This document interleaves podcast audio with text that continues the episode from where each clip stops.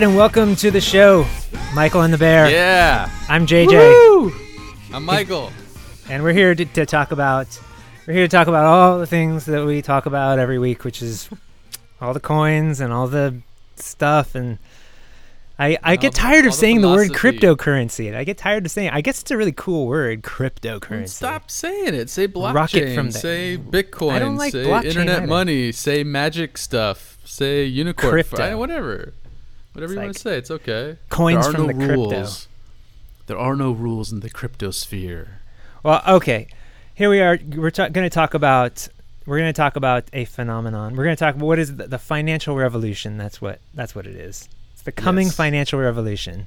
That and that, and why it's and why it uh, came to be. Because Yeah. last week we kind of started talking about the banks, and JJ was like, "Oh, this is too big. We can't talk about it now." So it's like, "Okay, we're going to talk about it next week then. We're going to dedicate the whole episode to it." So if you don't want to learn anything useful or important this week, then turn off now. Give us a thumbs down. But if you want to learn something good, if you want to, I mean, you may even know this too, but we're going to philosophize a little bit about banks and uh, and why we think Bitcoin started and why we don't necessarily like banks. yeah, maybe. and we're also going to try to keep it kind of.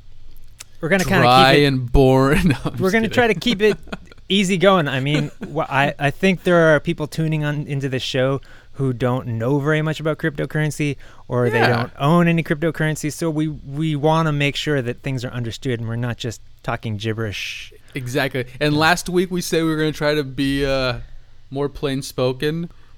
and right afterwards, JJ was like, "Yeah, you can't say that because nobody knows what that means." It's like, "Damn it! I thought I was doing so well." and then and then my and then my lawyer friend was like, "Yeah, I didn't I didn't get like half of what you were talking about." I was like, "Damn it! I Come know. on!" It's really hard. It's really hard to, to talk about. It's really hard to talk about cryptocurrency without sounding like you're either talking about like like something in, incredibly intelligent or something incredibly stupid. I feel like it's one of those two things. Yeah. Well, it's like it's like when my friends start talking about Marvel Universe, uh, and because I haven't caught, I haven't been catching up for the last twenty years, Or and then I go see a movie with them, and they're like, "Oh my god, you know, so and so timeline." I'm like, "What are you guys talking about? Just talk Yeah. about Wolverine." How about- and you got- you- Storm. like I don't know I don't know that. You know, I, so I, Well, how about how we could talk about like uh, indie rock bands? You know, you want to go see this obscure uh, No. uh, this band. I used to really like them, like when the first seven inch came out, but uh, I feel like there's a lot of cryptos are kind of like that. Man, Well, remember you did like that. You did that when I was trying to get you to talk about the the theme, the opening theme song, and you're like, "Oh yeah, it's on like." Yeah, Doodle vinyl. blah, blah, blah. I was like, I don't know what you just said, dude. I Yeah, literally I know. don't know what you just said. I was s- speaking in relative crypto terms. so we So are two geeks that don't know how to talk to human beings outside of our spheres. So just, yeah, so Dungeons and Dragons, us. it is. okay, All right, so on to the banks. Yes, yes. So we talked about uh, last week. We talked about joked around about how banks are evil and we don't like the banks and blah blah blah. And so we thought we would uh, discuss it a little bit more um, this week about what led up to uh, Occupy Wall Street, what led up to Bitcoin, what led up to just the the idea of some kind of shift away from the Federal Reserve and big banks. Now, keep in mind, we're not economists. We're not. We don't have PhDs in banks or finance or anything like that. So, Did you literally just say a PhD in banks? whatever finance if that PhD doesn't let people, people do, know you don't have a PhD, nothing will. I was trying to put it in simple, plain terms. Yeah. So no, we don't really know what we're talking about when we talk about I don't this have stuff. a We- doctorate we, we, we have bones, okay? So I can't fix We have- what do we have? We have we have um we have practical experience. That's what we have. and also, and also, Yeah. you, we're we're two intelligent guys who are able to put two and two together. So Yeah, super smart. That's that's that's a good start, right? So Okay. starting starting uh, that, that the other problem with the story is I never know where to begin begin it because I feel like I feel like the gold standard like removing the gold standard from the US dollar is in the 70s was like that was kind of the beginning of it but no, it probably no, no, that was even- like ten. That was like ten moves down. It started ten in, moves down. Ten Yeah. moves down. Yeah, I, that that's. But like, I feel like that's a, usually a good place to start. No, the the best Uh. place. Oh, sorry, I there is no best place to start. Um, I'm not going to argue with you about that, but I think a good place to start is 1933 with the Glass Steagall Act. Yeah, perfect. And That's that a good place. to Right after the Great Depression, um, what what happened was almost 5,000 banks failed because everyone went to go get their money out, and there was no money in the banks. Um, so they all failed, and then everyone went broke, and it, it was a complete disaster. So they passed something called the Glass Steagall Act, which said banks can't take your money and then put and then invest quote unquote in Wall Street, which Wall Street technically is gambling. Like crypto is gambling. You it's you can be a smart gambler and and and do your research on whether whether the company has good fundamentals, but it's technically it's still gambling. Like Facebook I think it depends on Facebook how, It really depends on how you. no, because Yeah, I- Facebook lost 119 million dollar or billion dollars worth of net value a couple days ago, and so that's like you're gambling that it's not Yeah. going to do that or that you're going to get your money out in time. So You're speculating for sure. defi- I think that I th- think there's a fine line between gam. I think a lot of people think, well, gambling doesn't involve that risk to reward or whatever. It def- depends on your definition. okay, But so so oh yeah, okay. I definitely. So let's say speculation. So Glass Steagall said you you can't speculate on the stock market with uh, people's money. So like if s- with with uh, their their their bank deposits. So what they said is you can invest in infrastructure projects locally. You can invest in stuff that like has fun, like actual return, small business, blah blah. But stuff that's super speculative and you know, really volatile, you're not allowed to do that. And it created a space, a time period of very, very stable banks. But then we got rid of the gold standard, and all of a sudden the Federal Reserve was able to just kind of print money out of nowhere, out of just thin air. And then in 1999, in Bill Clinton's last year, the Republicans were in control of Congress, and between them, Greenspan, and Bill Clinton, they decided to repeal Glass Steagall and let the big banks regulate themselves. Which uh, a really great article on Vox came out um, yesterday, today, that sh- that shows why big co- corporations can't self-regulate. Public public corporations can't self-regulate. That really seems idiotic to me. And just the idea of self regulation. I mean, you know, this weekend we had that news coming out about how, you know, Coinbase did their investigation into themselves and they decided Yeah, that there was that no was wrongdoing. The, the, like who who came up with this idea of self-regulation and thought that would be because our, our our our country is but no I mean even our country is based on you know checks and balances. Like you don't self-regulate. You have you have a regulation system. Yeah, that's the way it works. The whole Um, premise of our country, so- the whole the pro, whole premise of s- the stability of the country, is not self-regulating. Is yeah, we have three, four branches technically with with the you can't with the media. yeah you everyone's watching. you really each other. can't you can't self-regulate if you have human beings that are interested in in making, in making that money. Yeah, But also- I mean, so- if there is self self interest, you can't have regulation. So so. Facebook and Twitter are a perfect example. They both both lost like twenty percent or more in the last week because Wall Street because when they said they were going to start trying to self-regulate the Russians coming in, the bots, the this, the that, the fake news, they weren't going to make as much revenue, and Wall Street punished the hell out of them.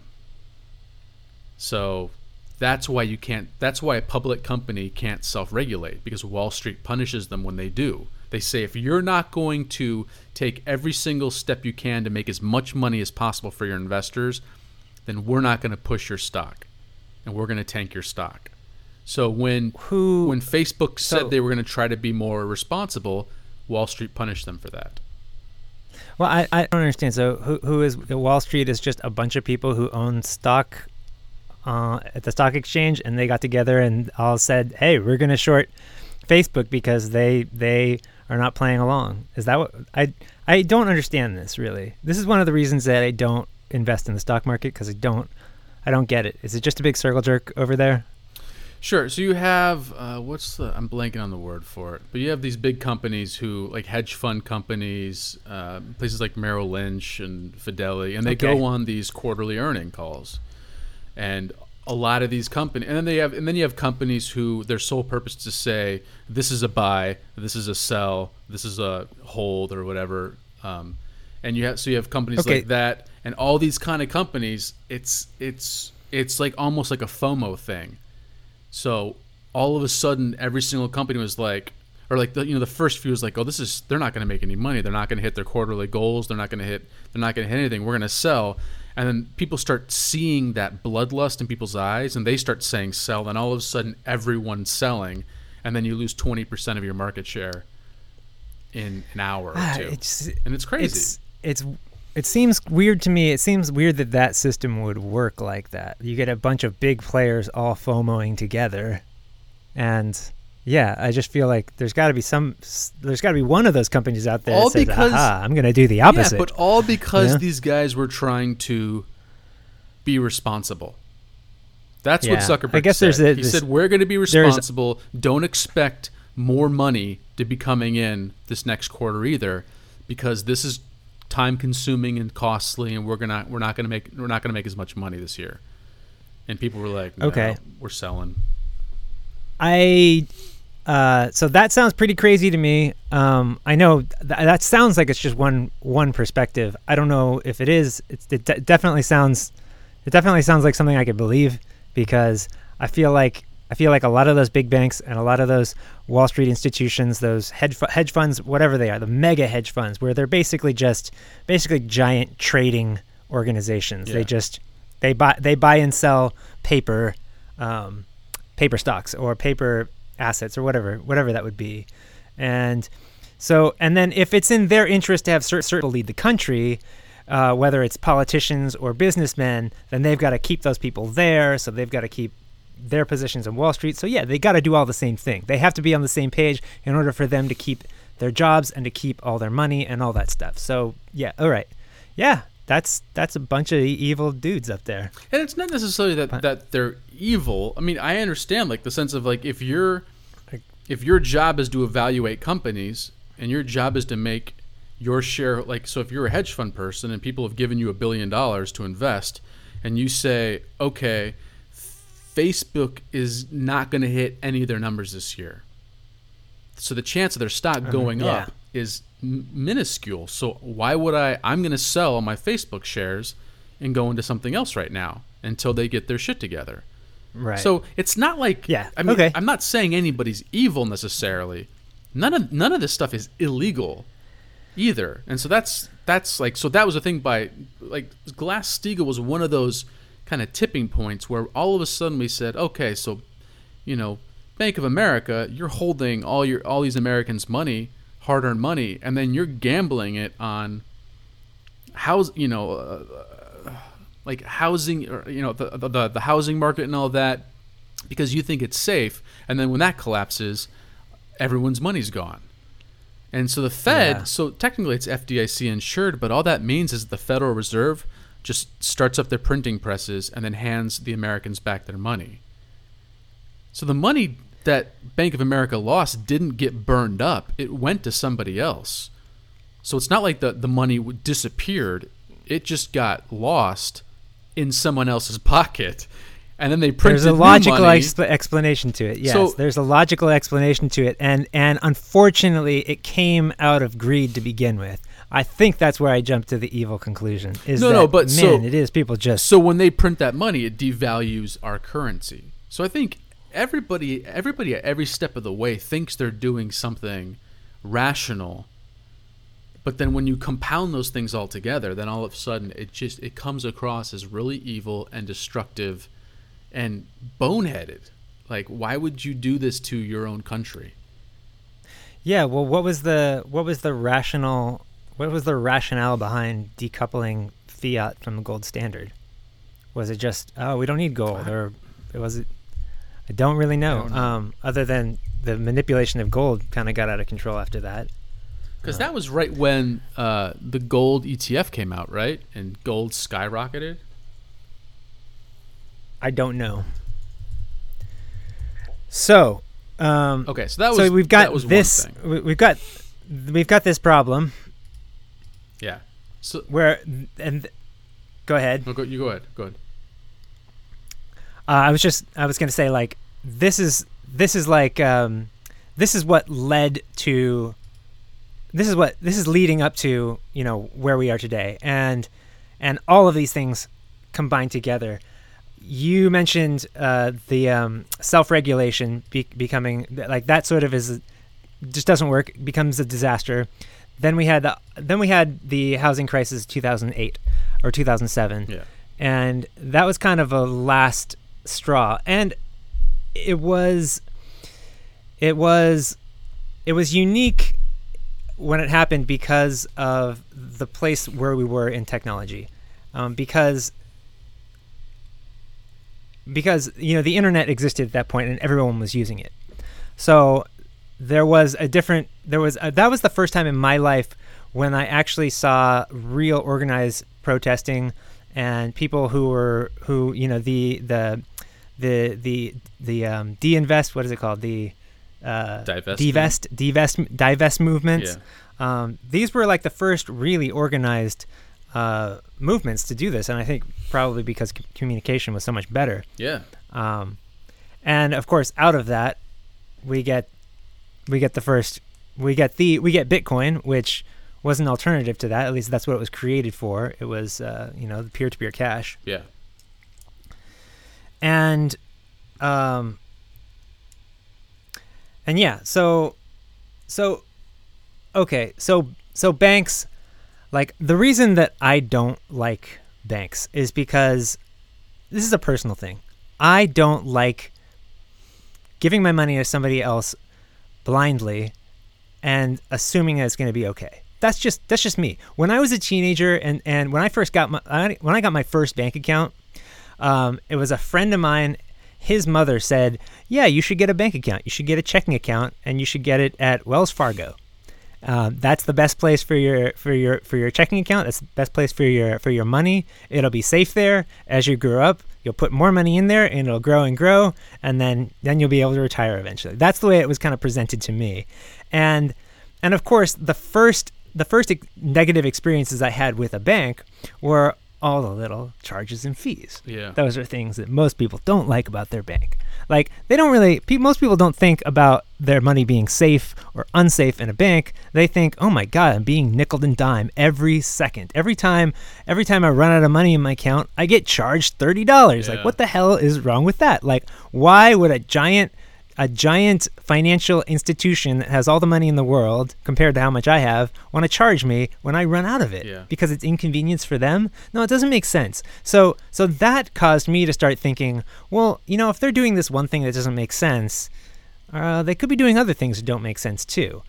And of course, once you open that door, oh, it just all falls apart. And and I I, mean- get it from their standpoint is if You can't have people running out of money because then you run out of because money you're as the a one bank. I paying mean, that's just for that. them. Yeah. Either either you pay Yeah. it or it, they, it doesn't get paid, and and Well, the I think that the thing that really that really that I get really pissed off about is just this this dishonesty or this this lack of transparency that that these institutions have, whether they're banks or big corporations.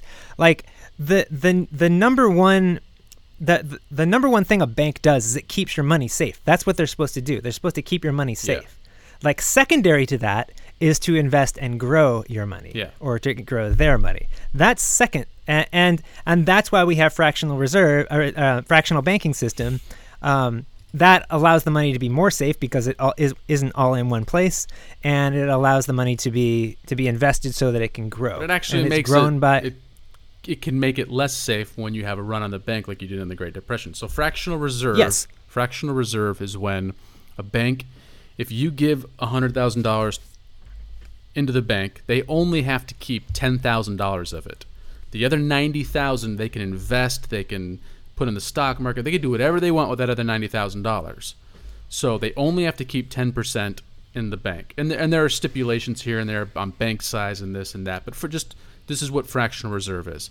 And so what happened with the Great Depression is that they all these banks over 5,000 almost 5,000 banks only had 10% of the cash in their banks.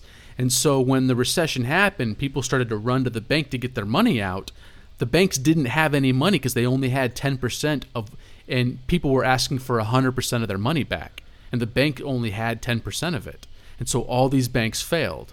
And that's why the FDIC insured you know thing became a, thing. So people could feel safe that if something happened to the bank, it, as long as the bank was FDIC insured, the Fed would print out new money and give you your money back. So that's what fractional right. reserve is. So if you're listening to this and you think, you know, oh, I've heard all this, this is, I mean, everybody already knows this. We already know what fractional reserve is. We already, you know, of course, uh, all of my money is not sitting at the bank. Okay, like we might know this now, but I know that I didn't understand this when I was a kid, when I was a teenager, when I was in my early yeah. 20s. I at least wasn't thinking about it.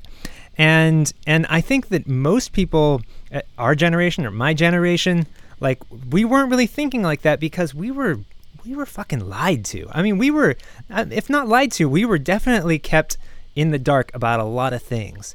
And the way I mean, the way I'm thinking about it right now is kids are growing up now and they're more exposed to not just what we're talking about right now, but all of this information because it's so easy to just look it up on a computer. Yeah. It's so easy to find this stuff that I think a lot of young people, a lot of incoming generations are not going to be okay with just being in the dark and saying, "Oh, okay, well this is what I this is what I'm supposed to believe.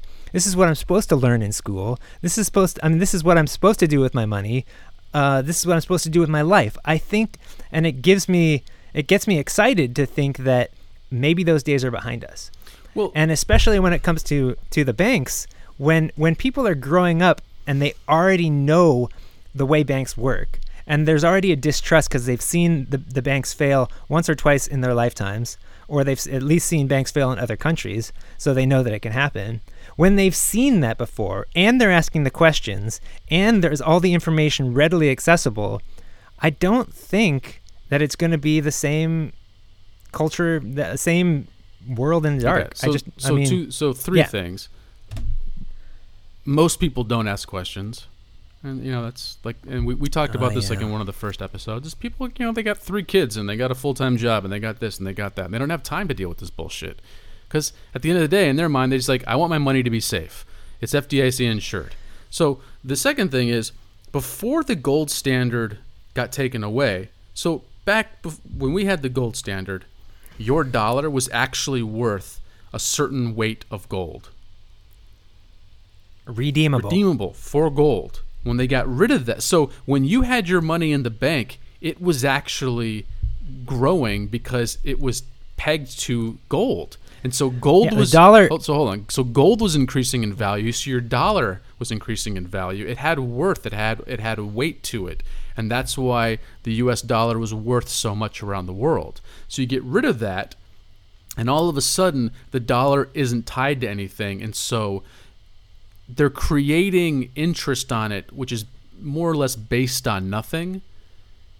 And then it just kind of gets diluted more the more they print out more dollars and more dollars. And so now when you invest when you put your money in the bank, so whereas before in the gold standard, it was it was okay to put your money in the bank and you'd get a decent return, you know, you know, one percent, two percent interest or whatever like that. And now it's just it's so bad that to take your money in, in invest it in a bank account in a sense, like put it in a bank account, you're not going to make any return on that. That's what we're saying now. Now that we don't have the gold standard, you got to put it in the stock market. You got to put it in gold. You got to put it in something that is actually going to grow because if it's not growing, you're actually losing money because of inflation. So as inflation goes up, the dollar becomes worth less, and your and your savings becomes worth less and less and less over time. And that's not what you want your savings to do. You want your savings to be worth more over time. That's the whole point of saving. And so this is the this is the danger sure, of yeah. these these things that have that have taken place over the last 50 years corporations, banks, all these. I, and maybe it is evil. Maybe it is some people up in a in a golden tower, you know, in a golden room like Trump saying, you know, if we push this button and this button, we can keep people poor. But people for so long believed my money is gaining value in a in a savings account. It's it's worth more. I have more money now. See, but hmm. actual, but your buying power is worth less, and so you're actually poorer than you were when you had less money. Yeah, you know, I mean, like, I, I, I just started. I just, I in my head, I just thought I had one of those moments where I thought, "Well, what the hell? Why are we? What, what the? What is paper money for anyway?" To begin with, and I was like, I know this has happened several times where I've gone like, "What the hell is fiat? Like, why are we using it?" And you know, paper money, dollar promissory note. It's it's literally a contract that says that I have I have this much gold and I'm good for it. Yeah, But I mean, y- th- there's there's so much that we kind of take for granted, and even the idea of having a paper currency or a fiat currency is kind of a weird thing. I mean, it's it's an agreement. It's an agreement that we've made. I mean, back in like, uh, you know, in in ancient Rome, uh, Julius Caesar would throw out coins with his his picture on them to peasants, and they'd be shiny and they'd be copper, and people would like to collect them because they represented their leader. But you know, the rich people actually didn't have any money; they didn't collect these coins or anything like this. They used they used they everything was based on their on their status and their and their quote unquote credit, and and like you know, two thousand years go by, and we still have this money with pictures of our leaders on it that's supposed to represent something that doesn't even exist and then people say that bitcoin doesn't represent anything Yeah. this is just it's it's crazy to me that uh, the, uh money is crazy to me money is just crazy to yeah. me So Bitcoin that's all I can actually represents energy, like the, the the cost of energy. That's why people say like Bitcoin can't get below a certain point, or else people just stop mining it because Bitcoin costs Hmm. a certain amount to actually mine, so that it has value in that sense because somebody's Yeah. chosen to give it value. They said, "I'm going to pay five thousand dollars in energy costs to produce one." Because right now it's worth six thousand dollars. I guess it could be could represent that, but it's since it's not redeemable for that, it's kind of got the fiat problem. Like you know, you can't be you can't trade it back into energy. Um, well, you can change it. You can. Right now, you have to convert it to fiat to pay for energy. and then, then buy more energy. Yeah, but I mean, once once, yeah, uh, once you, yeah, I guess I guess that's an argument. Yeah, sure. Um, it re- it represents power in that way. So Occupy Wall Street was kind of a tipping point when when the government said, "Okay, all you banks, you made bad bets, and we're going to cover your bad bets. But all you people who made bad decisions on spending too much in your houses, fuck you. You're all fucked. That's it." yeah, that's a bummer. And so all the banks, all, all- the rich, all know all the rich who- banks got bailed out, and all the poor people who, you know, th- you know, sure they made a bad decision. They got caught up in the FOMO. They got caught up in the hype of of bigger and better houses, and and and the banks were giving it to them. The banks in the past, before Yeah. George W. Bush, who really pushed everyone needs to own a home. Banks would say, "Look, dude, you cannot afford this house. We're not going to give you a loan. I'm sorry. You can afford this smaller house, and we'll help you figure out a way to make sure every month you get paid for it." And banks were actually your neighbor and people who were out to help you and to, and to help you be responsible and to help you grow your money and like it was a community thing because they didn't want their community to to uh, be, become depressed. Not not depressed in an emotional state, but just a depressed economy in their community. It's like they felt a responsibility to make sure the community stayed strong financially, and that was how they did it. They'd say, you know, that car is is beyond your means right now. You know, a Cadillac is not something you can afford to buy, but this Honda Accord is something you can afford to buy.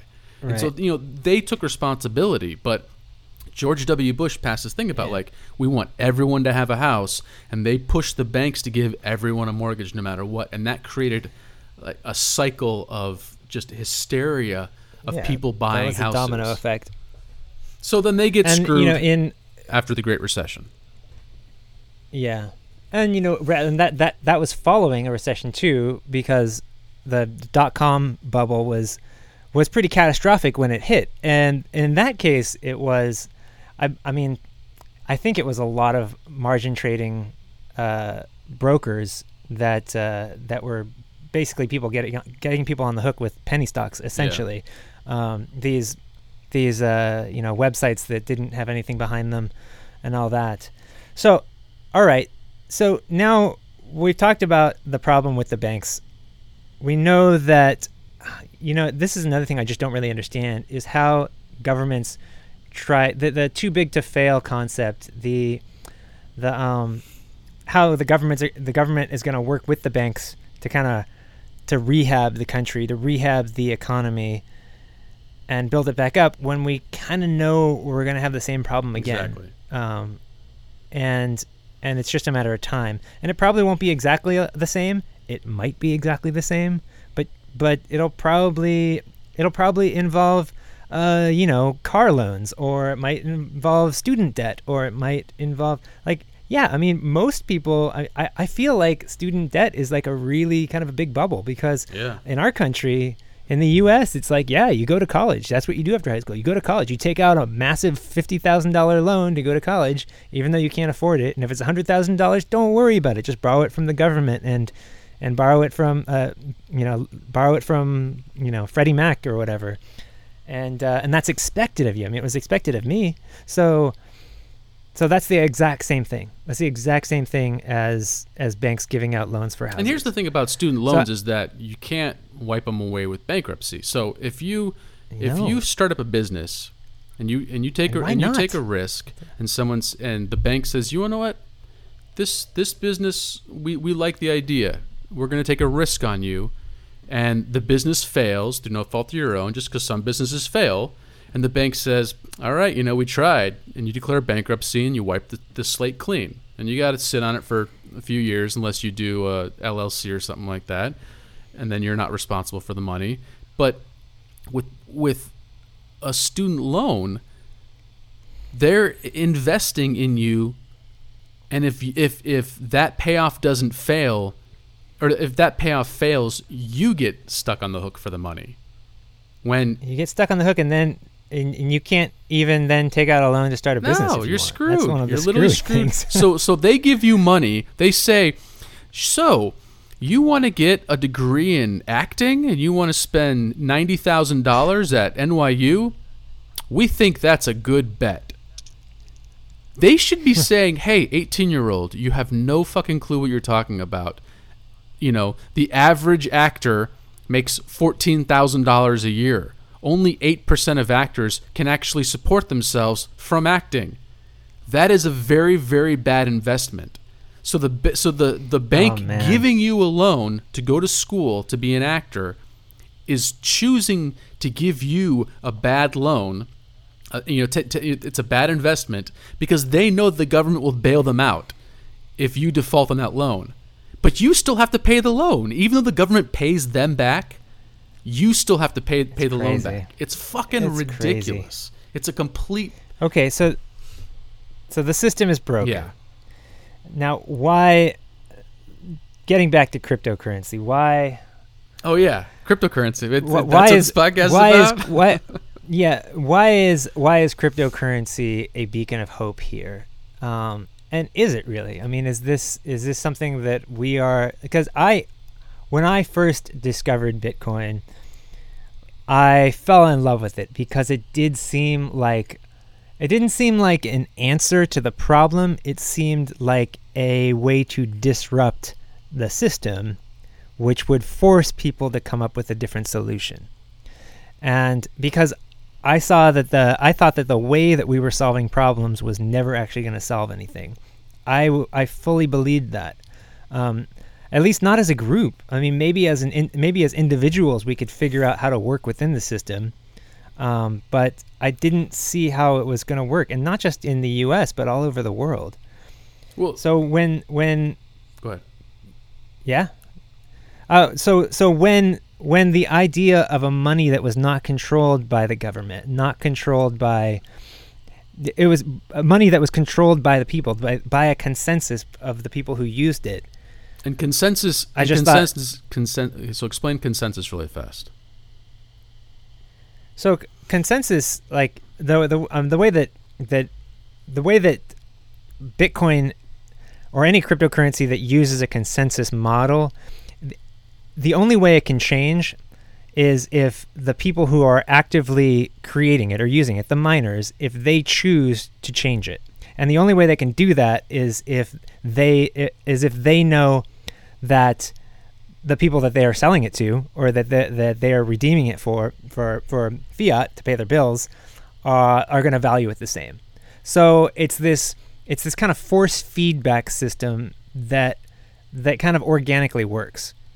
Um, at, at least that's the idea behind it. So when I It's, when it's I first heard that, it's almost thought, like okay, democracy and not knowing who your representative is, and your representative not knowing who their constituents are, and kind of having to listen. it's a to lot like voting. ev- everybody, and because you, you just you never Yeah. know if, if you're going to get voted out in a sense. Because like if you're not listening to the vast majority of people who are using Bitcoin, you can you can get screwed. They can all just jump ship and Or switch imagine- over to Ethereum or Nano or you know whatever.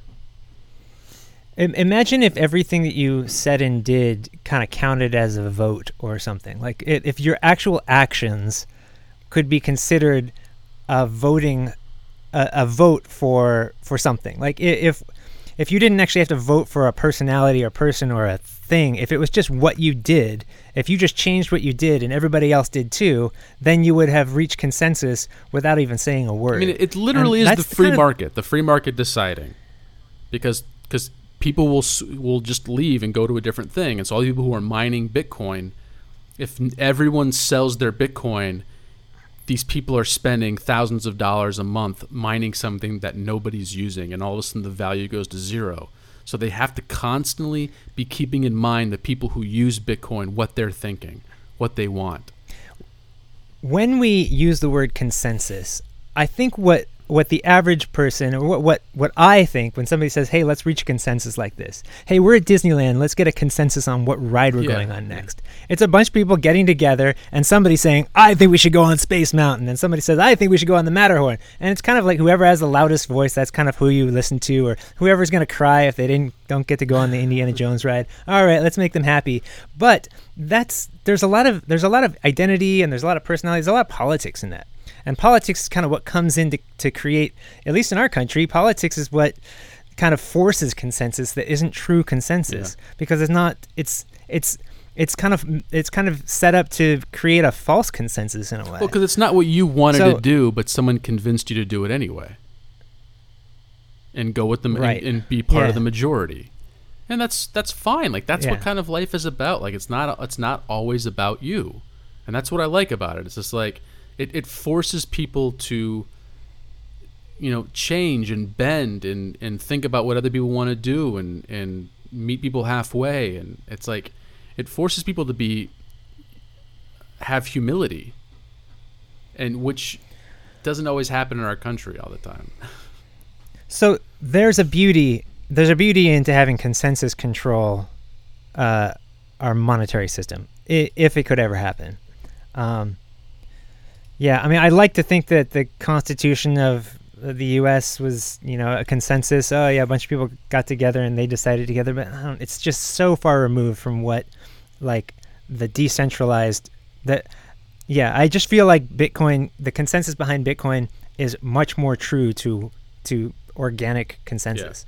so this all So- this comes to to a head when we find out over the last couple months or people have been been speculating and been almost kind of afraid that bitmain which makes bitcoin miners and, and miners for other cryptocurrencies through a few different companies they own and a few different mining groups they they kind of run people believe that they own 51% of the hash rate for bitcoin. Meaning that if they decided to slow down the mining or wanted to do a double spend or an attack or this or there anything kind of shady they would have the power to do it because they control 51% they own they, they, they In other words- the majority they are the majority Yeah. In o- in other words, this puts the consensus in jeopardy.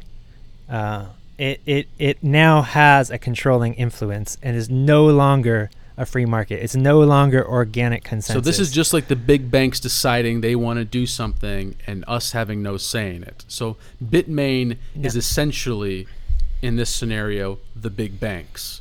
And and we are powerless Yeah. to stop them. So it, it and just to make this go ahead.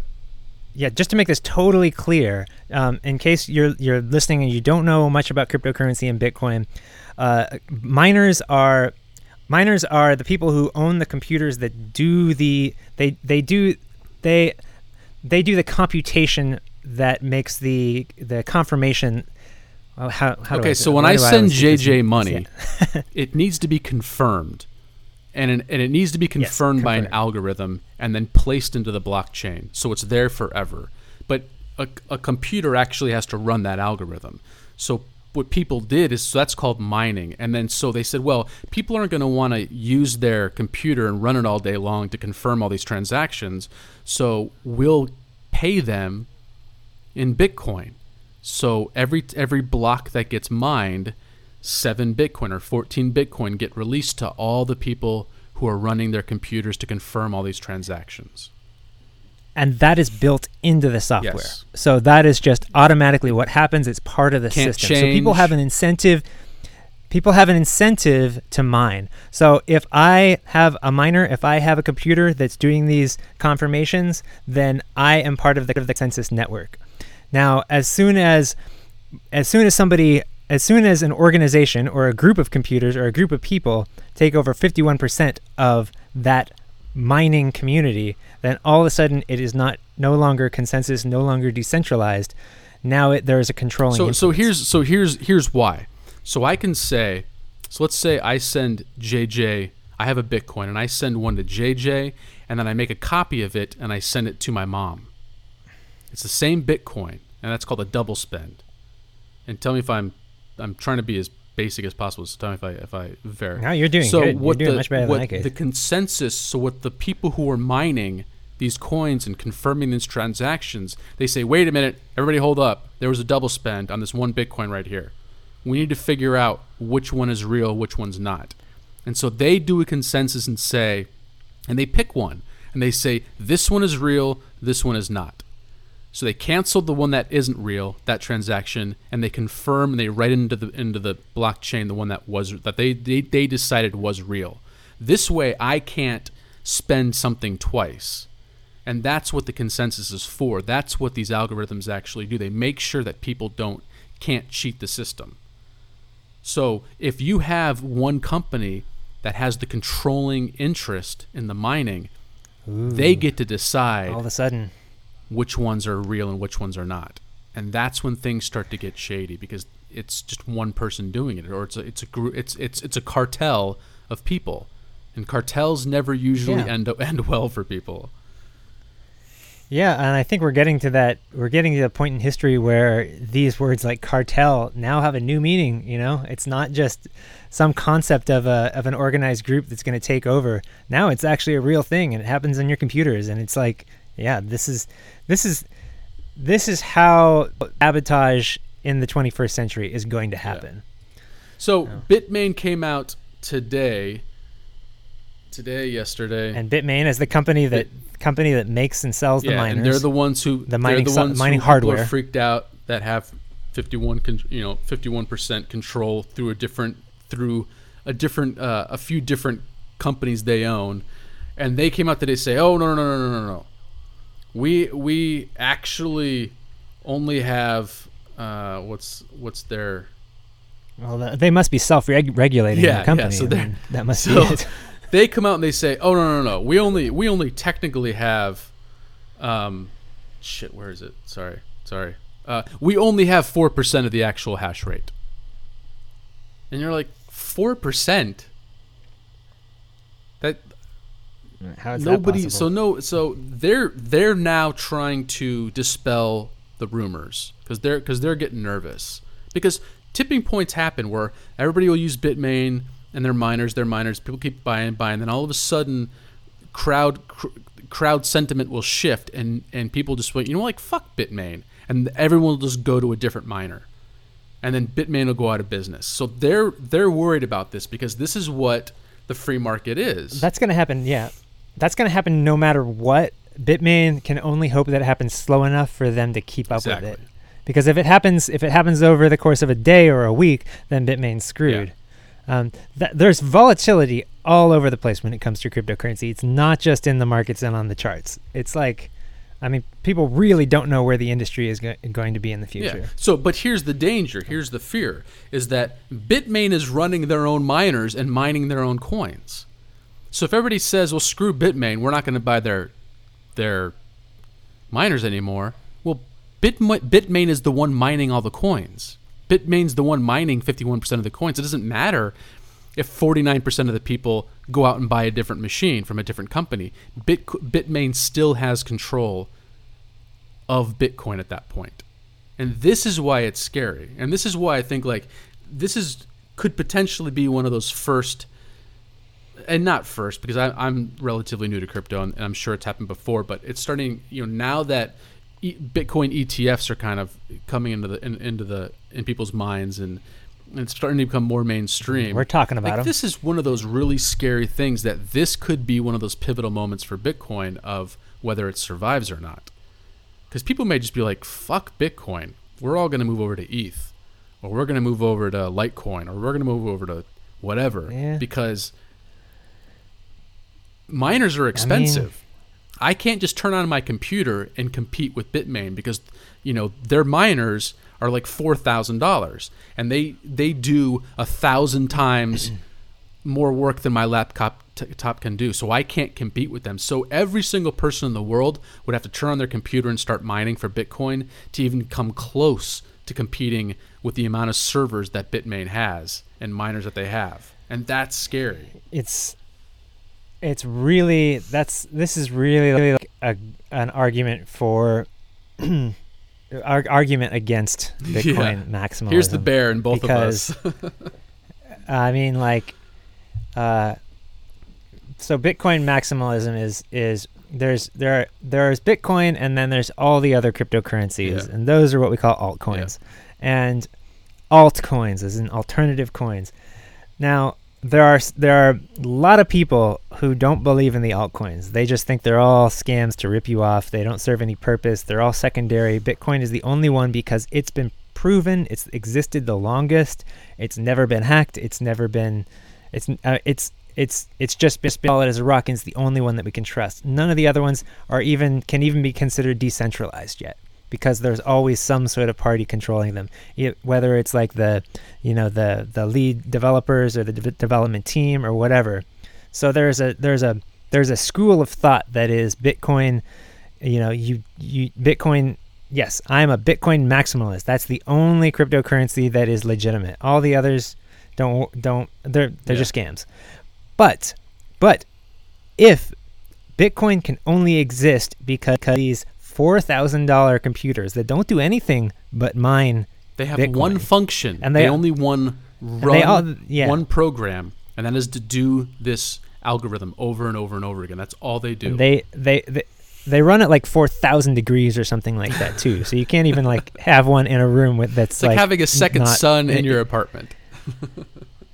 Yeah, uh, I mean you've got to have like an uh, like a refrigerated room if you got more than like ten of them, and uh, and and they take up a lot of electricity, and that's a that's a big that's a big that's a big problem for for cryptocurrency is the amount of natural resources that it sucks up, and it's definitely that's a that's um yeah it's a deal breaker for a lot of people. At least that's the way they think about it. So you would think that okay, well, Bitcoin is is the oldest of of the uh, cryptocurrencies. There's going to be one that comes along that solves a lot of these problems. One that can be mined on a laptop. or one that can Nano. Be, that uses just Nano. one one one that can just be uh, you know one one that can be um, the one that doesn't take up a lot of electricity to mine or or one that yeah one that doesn't doesn't depend on a company to make a certain type of hardware that you need that could potentially come in and be a cartel so yeah there's i mean there's a there, cr- cryptocurrency is so young Yeah. right now i think that, that we are going to see some crazy things happen in the future and it's probably going to be from places we least expect. Yeah. So let's. I think this is a good place to stop because we gave we gave a lot of people a lot of information. I mean, we gave a few people Yeah, I a think lot that's of good. information today. But I'd love to maybe next week get into the idea of how people are trying to combat that by coming out with new miners or changing the changing the blockchain consistently to fight those ASIC. Uh, they they call it ASIC resistant. So people will try to make this five thousand dollar computer so they can hash, so they can uh, mine more. So the cryptocurrency will change their algor- you know, change their blockchain, so they so that computer doesn't work on them for them anymore. And uh, there's a lot of things going in, in uh, that people are trying to do to combat Bitmain and their control, and so that might be something we can go into next week. Uh, but uh, Yeah, the uh, you know the al- uh, alternative to to miners is really interesting. Uh, there, we're we're seeing a lot more desktop mining solutions like Honey Miner yeah, and things like that that actually do do use the, the remaining resources on your desktop computer to mine, and yeah, they generate revenue. So pe- when people hear that they can generate revenue without doing anything except sitting on their computer, they're gonna Yeah. like that. yeah. Yeah. Um, one quick thing. Last week I talked about stop losses. Stop losses are for people who are day traders. Oh. So if you're not a day trader and you don't know what stop losses are, don't don't get into it. Maybe, talk to an expert. Yeah, get some serious advice because So, stop yeah. losses are dangerous and you can lose a lot of money using them. So we wanted to make sure like that Yeah, wasn't advice on my part in any way to use stop losses. Yeah, we should probably uh, clear this up um, before we do any more episodes, and that is like uh, if you are invested in crypto and and you are not an experienced trader, that means you're not experienced emotionally or technically, then don't do it. Don't do it at all. If I mean, don't don't worry about anything. I mean, don't even look at any charts or anything like that. Just just don't do it because Treat it like a 401k. 'cause Because you'll put lose. 20 bucks in once a Yeah. month and just don't think about it. If you want to do that. uh, uh, when we were talking before about how the, how the stock market is gambling, if you are not an experienced trader, then then then moving your money from one cryptocurrency to another at any point is pretty much gambling. You're betting one is going to go higher than the Yeah. other, and that's what it is. And then if you, if you want to bet, then that's fine, but understand that you're making a bet, and that's gambling. Now, when it comes to if you are an experienced trader, then you'll know that a stop loss is something that that's something you understand because that's risk to reward. You're you're taking you're taking the the odds in that sense. I'm not going to talk Yeah. about that, but so we just wanted to yeah. we just wanted to remind if you- people that it- that that's something that more experienced traders use or stop losses in not just in cryptocurrency but just in in, in trading in general. And so, you know, I don't want to encourage people to I think it's it. important. necessarily. It's good that you brought it up though because I think the intermediate traders, the people who you know tend to think they're better than they Yeah. are, they might not be using stop losses because. It, well, one one reason uh, that you do, one reason that you might not want to use a stop loss is because of the high frequency traders that will they trade so quickly and they will intentionally try to take out your stop losses Yes. and then you know trade back up to where they were previously. So you might think, oh well, I won't use a stop loss because, but that's just not playing the game the right way. That's not play, playing it the way most traders would say. This is Yeah. how you got to do it. but but Um, the that's where you run into reality is problems. 99% of day traders lose money. You're not, you know, if unless you're a pro, don't, you know, just just be careful. Like this is it's just get get it get get a demo yeah. account and yeah, have practice. fun. BitMEX has as those demo accounts. You can practice on shorts and longs. You can practice on other things. So like just yeah, it this is this is really sketchy stuff, and you can lose a lot of money. And so I I don't want anybody to think that we're encouraging them to day trade in any way. But there also is, you know, if there's gonna be a crash, you want to make sure you don't you get out before your money goes to zero and that's kind of so so read up on stop losses and maybe we'll do an episode just on stop losses uh, and go into more detail about what jj was talking t- about um, but not next week or maybe next week but next week we might We have got a special guest. a special guest who if you know anything about crypto you will know this person uh, he and jj were talking on twitter and, Yeah. and he seems kind of excited to join our podcast for an episode so make sure you come back next week you want to say anything else before we sign off Nope, that's it. See see you next All right, week. everybody.